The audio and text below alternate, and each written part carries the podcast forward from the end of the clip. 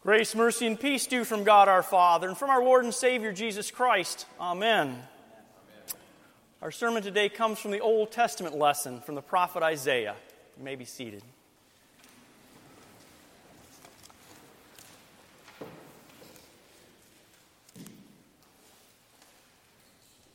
If you want visual evidence of the world's fall into sin, just turn on your television set.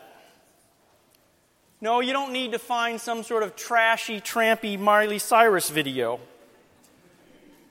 You don't have to find even an R rated movie. Nor do you have to tune in the popular sitcom where behavior that is condemned by God's word is not only prominent, but even celebrated.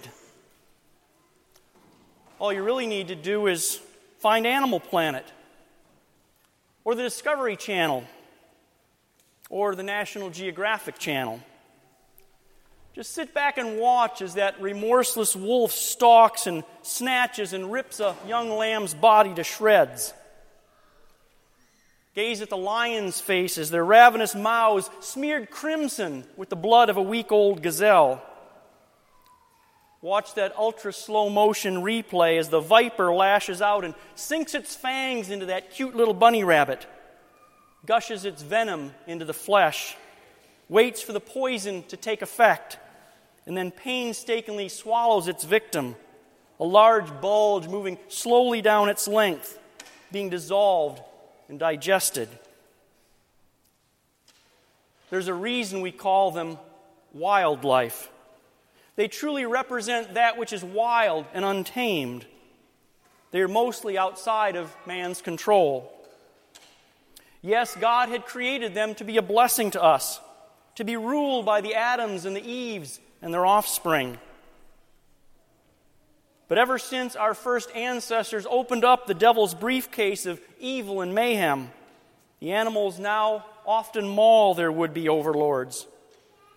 They're no longer truly under our dominion, but for a few species. And so they live by instinct, not by conscience. And just like us, they prey on the weak. They fight to survive. Threaten that survival, back them or us into a corner, and prepare for the fangs to be aimed at your throat, too, Sir Adam, Miss Eve, Darwin got an awful lot of things wrong, but one truth he observed is that it is survival of the fittest out there, survival of the meanest, the strongest, the craftiest. Nature's motto is not live and let live. It's not even live and let die. When it comes right down to it, the brutal reality is kill to live.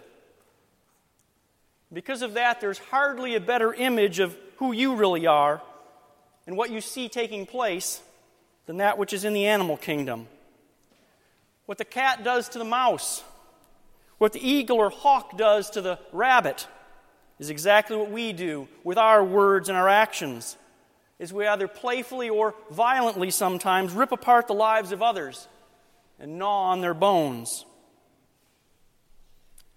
The ox knows its owner, and the donkey its master's crib, but Israel does not know. My people do not understand, says our God, as recorded by Isaiah earlier in his book. And so the painful truth is that we are actually worse than the animals. To call our loveless and meaningless actions beastly, that's an insult to the beasts. At least most of them, they kill for their own survival.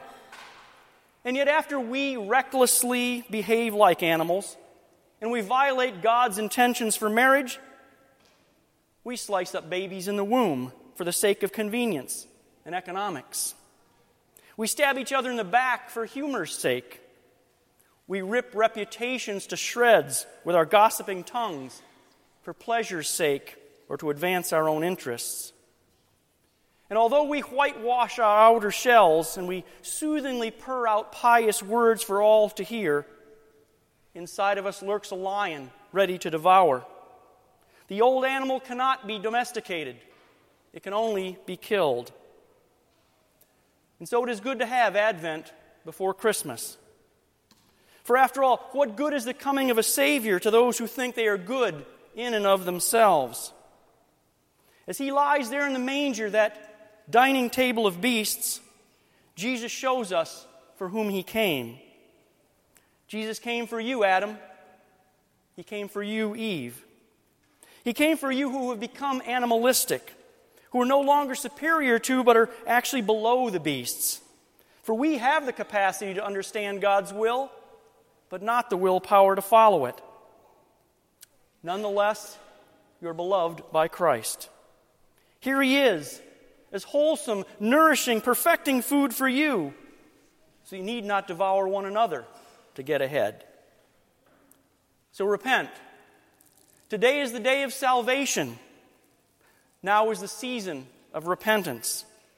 The Christ child draws nigh even now. What's more, fully grown and having accomplished all that he came for, he draws nigh once again in all of his crucified, risen, and ascended power and glory. He will come with his winnowing fork in his hand to thresh the grain, to separate wheat and chaff. And he comes also with shovel in hand so that he might bury this old creation once and for all.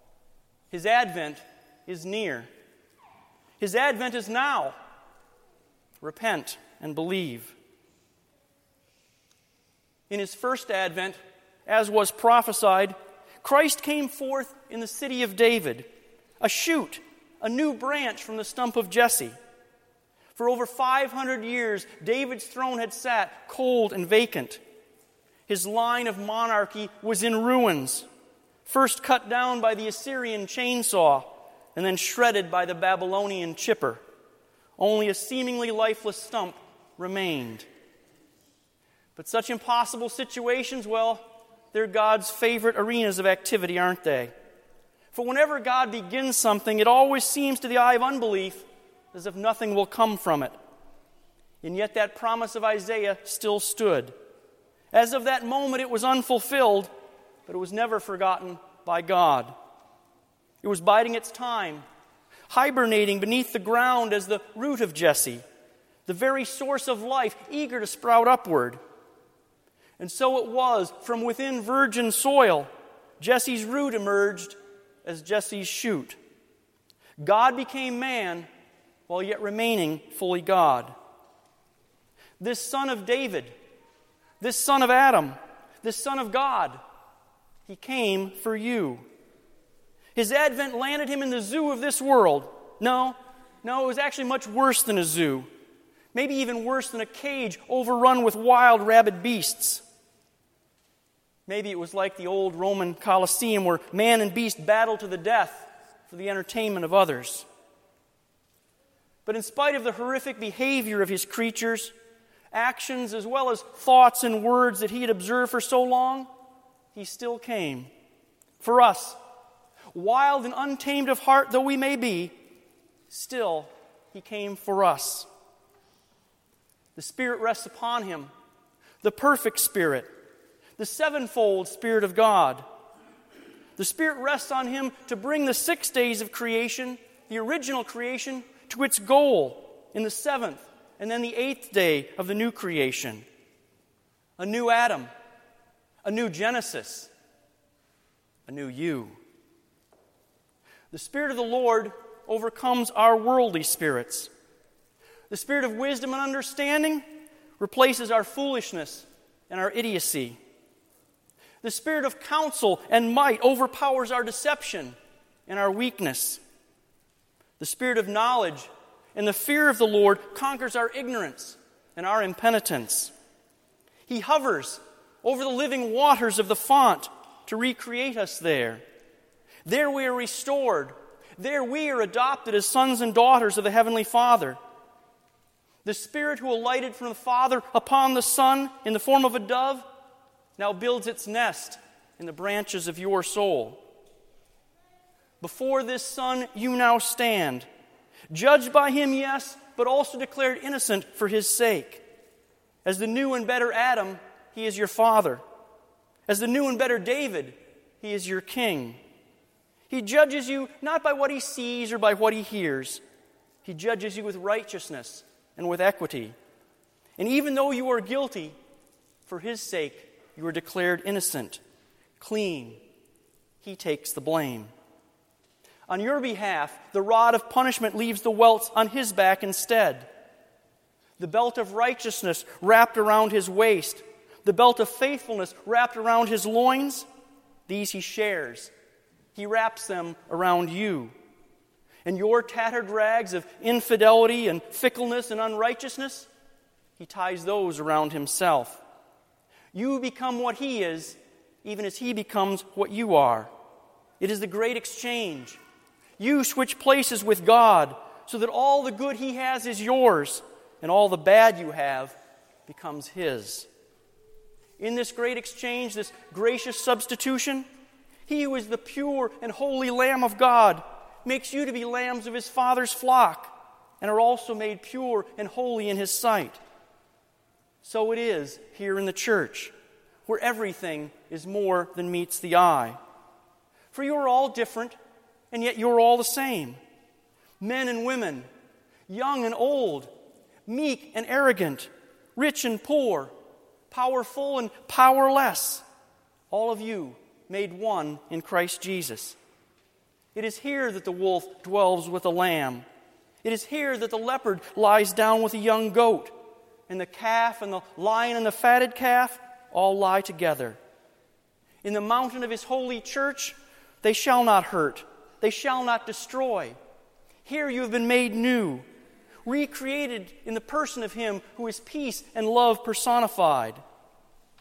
All this becomes true not because we are perfect or holy in and of ourselves but because we have been dressed up in the perfection of Him who has been perfect for us. His nourishing blood now rains down upon the dry, barren, deadly desert of this world. It creates a new Garden of Eden, a church where God and man are reunited in blessed communion. And of that holy church, you are a part. Chosen, He has bought you. Bought, He has washed you. Washed, he has welcomed you in. And welcomed, He has fed you with the fruit of Himself from the very tree of life. For a branch from the root of Jesse has now borne fruit, and of that pleasant, life giving fruit, you are welcome to eat. So pull up a chair to the table, up to the living tree that gives life. Eat, drink, and be merry in the Garden of Eden of the church, in the new and the better Adam in the new and the better David, whoever reigns over the kingdom of God. Here and with him you will never die, for you have already died to him, and your life is now hidden in Christ with God. Blessed are you who come baptized in the name of the Lord, for your sins are forgiven. Your place in God's family is safe and secure. His advent has won all this for you. His coming is your arrival back at Eden's gate. He has opened the door, and He stands waiting with open arms. So, welcome home to His holy mountain. Welcome back to your resting place. In the holy name of Jesus, Amen.